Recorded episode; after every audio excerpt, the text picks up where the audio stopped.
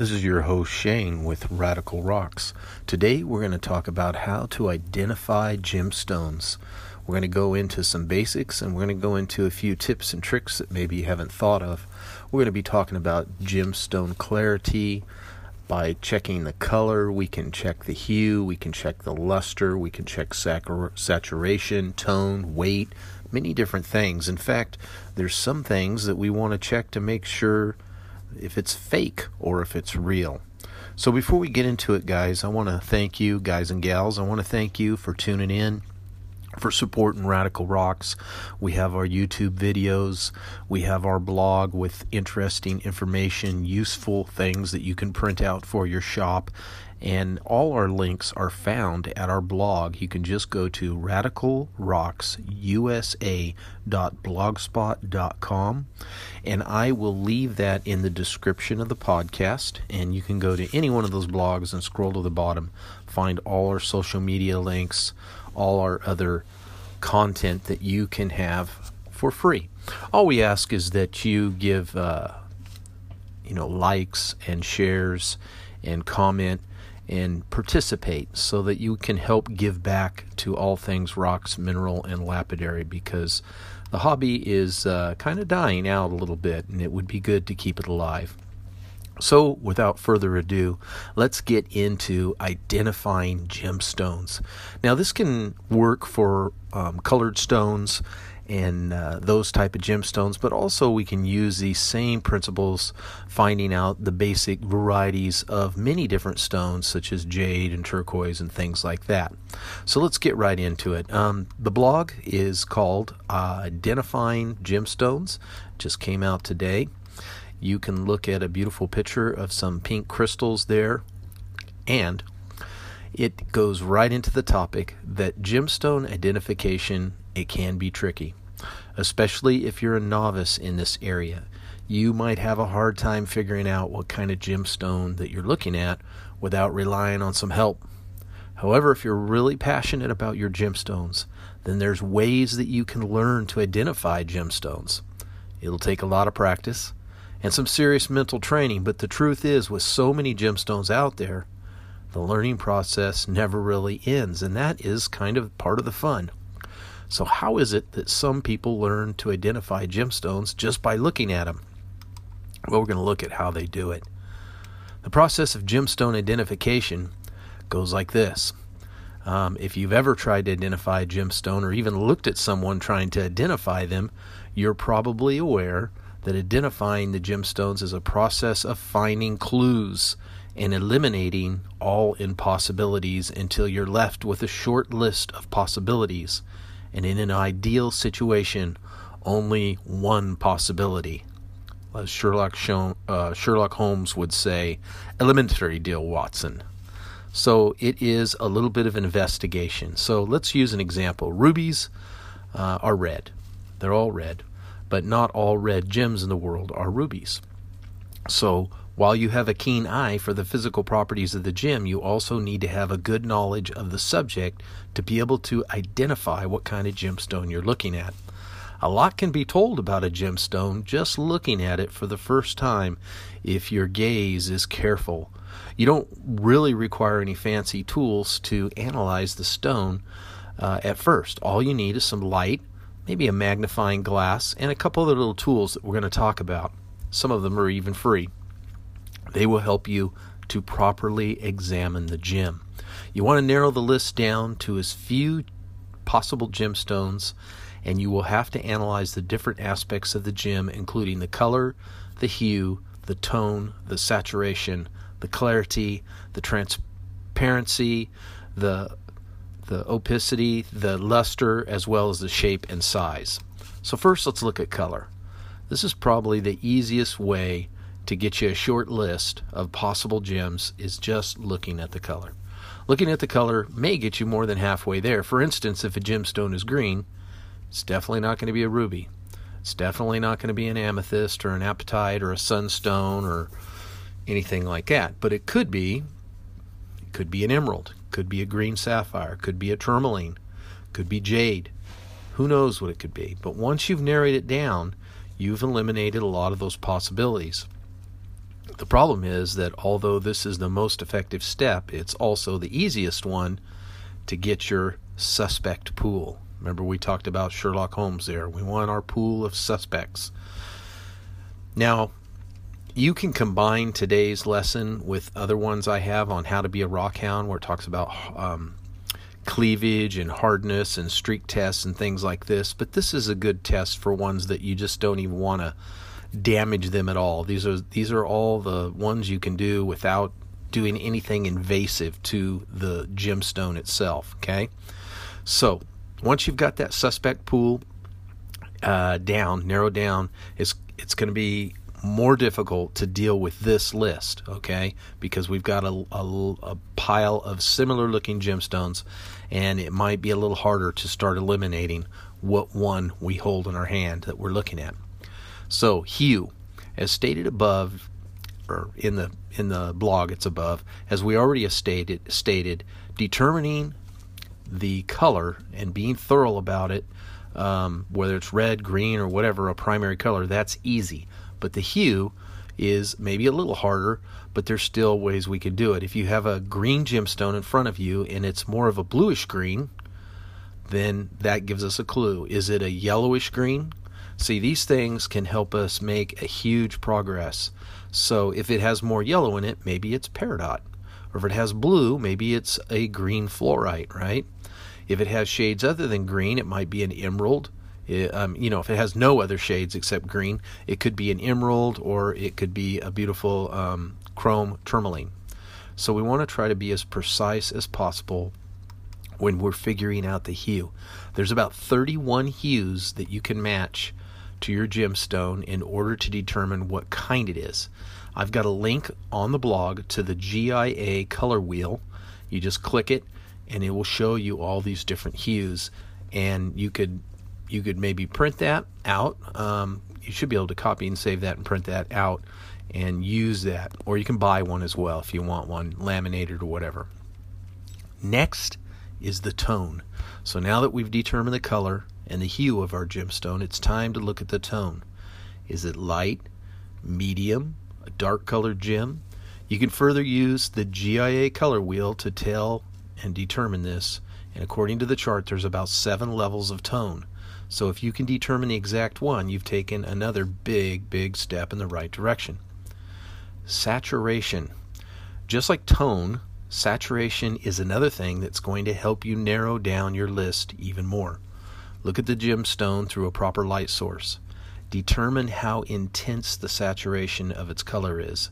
Is it very vivid or is it a flat color? Remember that if it's a stone with a cold color, it will have gray undertones, it will be considered flat, whereas a warm colored gemstone with brown undertones would be considered flat. So there's your differences right there. And if you forget that, you can just go to the blog and it's right there under saturation. Next is clarity. This is a comparatively easy step. Take a good look at the stone.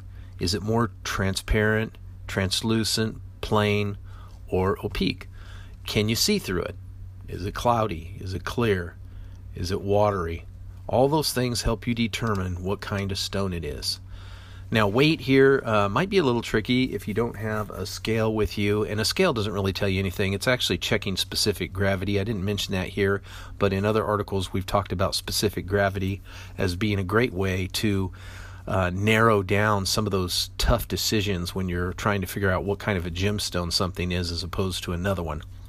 But if you don't have a scale, you can kind of just use a rule of thumb. If you've handled enough gemstones, and uh, you can figure is it really heavy or is it kind of light and airy? So if it's yellow and it's light as air it might be you know a piece of amber or something right?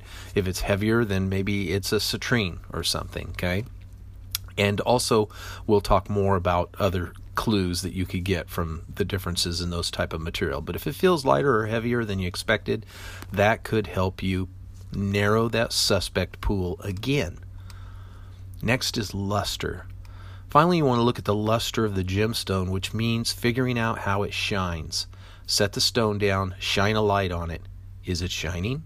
Is it reflecting the light back, or is it just sucking it up? Is it immersing it? There's different kinds of shines that you can recognize. There's vitreous, which is like a glassy shine, silky, oily, waxy, or um, hope I could say the word right. It's like a diamond shines, very sparkly. Um, adamant, adamant, something like that. So if it shines like a diamond, all these different things can l- help you narrow down the possibilities.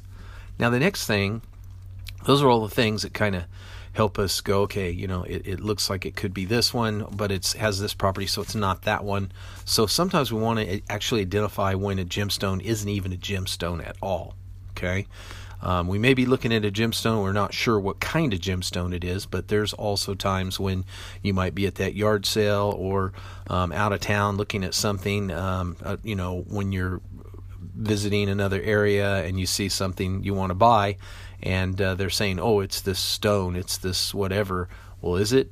You know, you never know.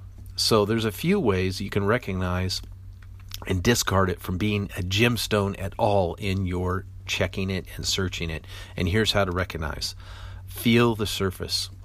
A gemstone is going to be smooth, and this is once it's been polished, obviously. It's going to be smooth or slippery in texture. It's going to feel, it's not going to be rough, it's not going to be sandy. Um, otherwise, it's not a gemstone. It could be a mineral, could be something else, um, and I'm going to get into that. Mandability. Mandability. You probably remember seeing cartoons or the old TV show where someone picks up the nugget, they get paid in a nugget, and they bite it.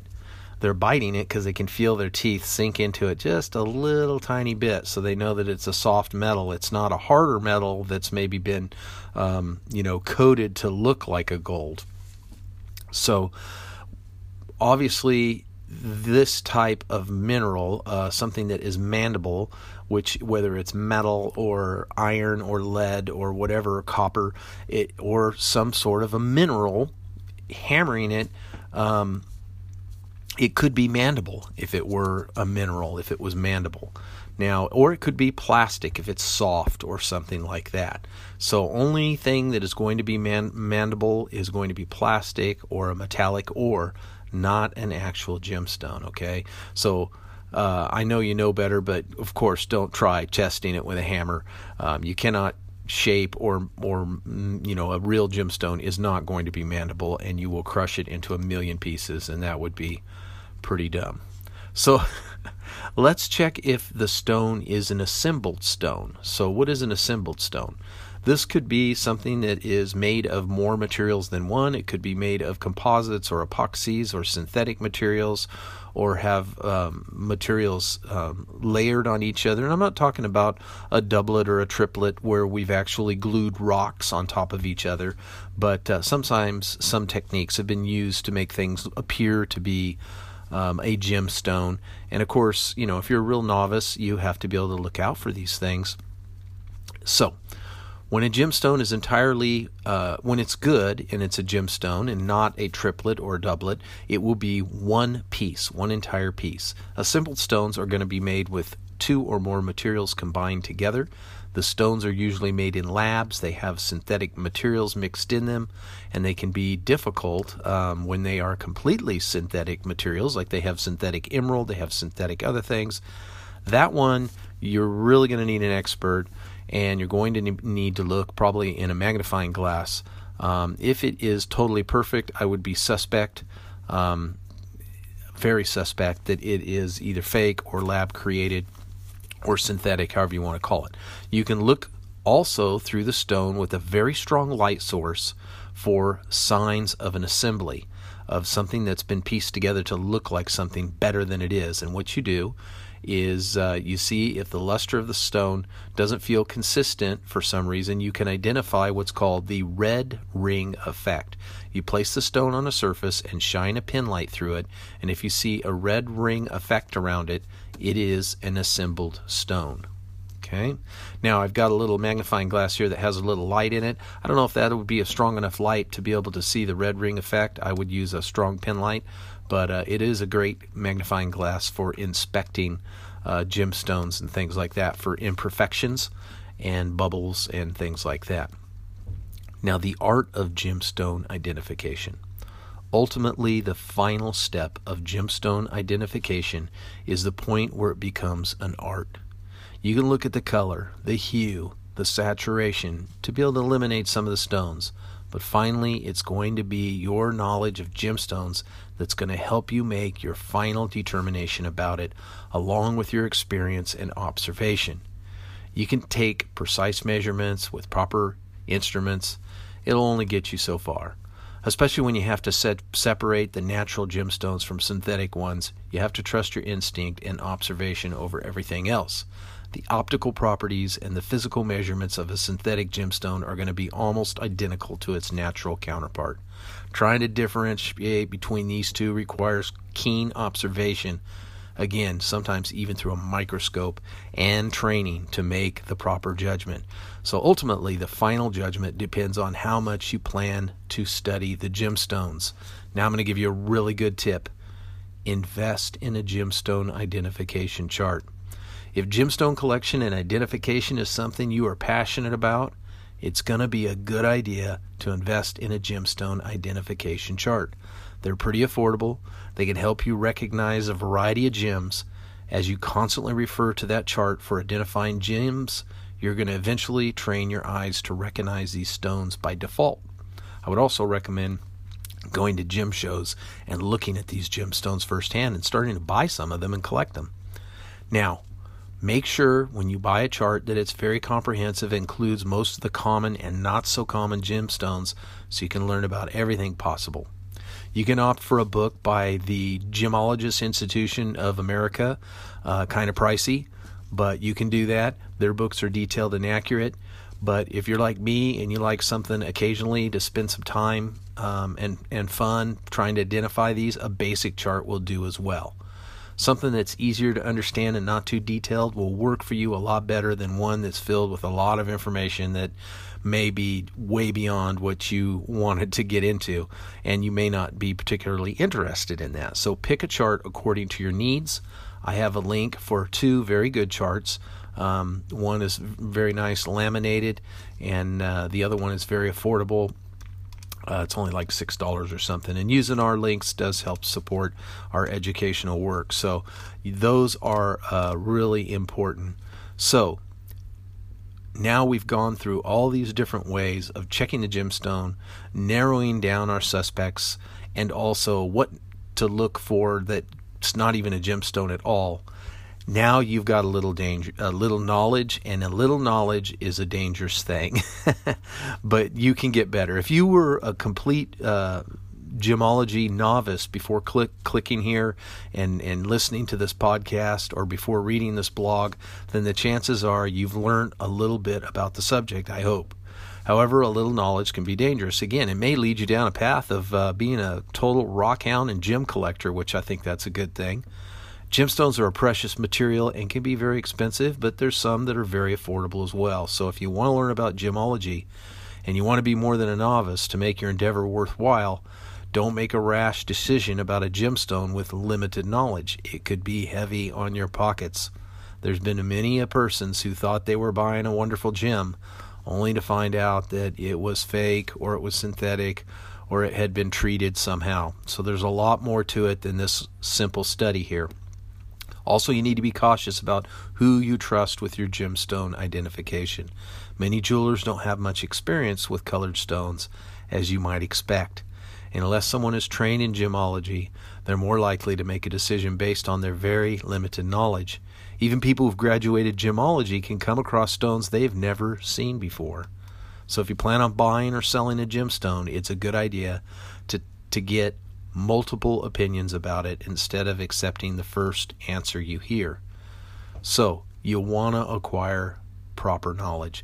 If you still believe that you want to learn more about the subject of gem identification, you could take classes. You could earn a degree or certification on it. Or you could just go uh, join a rock hounding club and you know rub elbows with those folks and start going to gem and mineral shows and go collecting rocks which we call rock hounding. Um, you can go to pay to dig sites for some really nice gems around the country here in the us and other countries as well.